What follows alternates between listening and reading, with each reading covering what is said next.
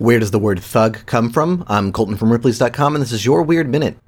The Katar punch dagger of India is a peculiar design. Instead of gripping in their fist with the blade perpendicular to the forearm, the blade sits above the knuckles, allowing for incredibly powerful thrusts.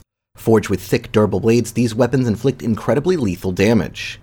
Hailing from the Indian subcontinent, Katar daggers were wielded by tiger hunters and the best warriors.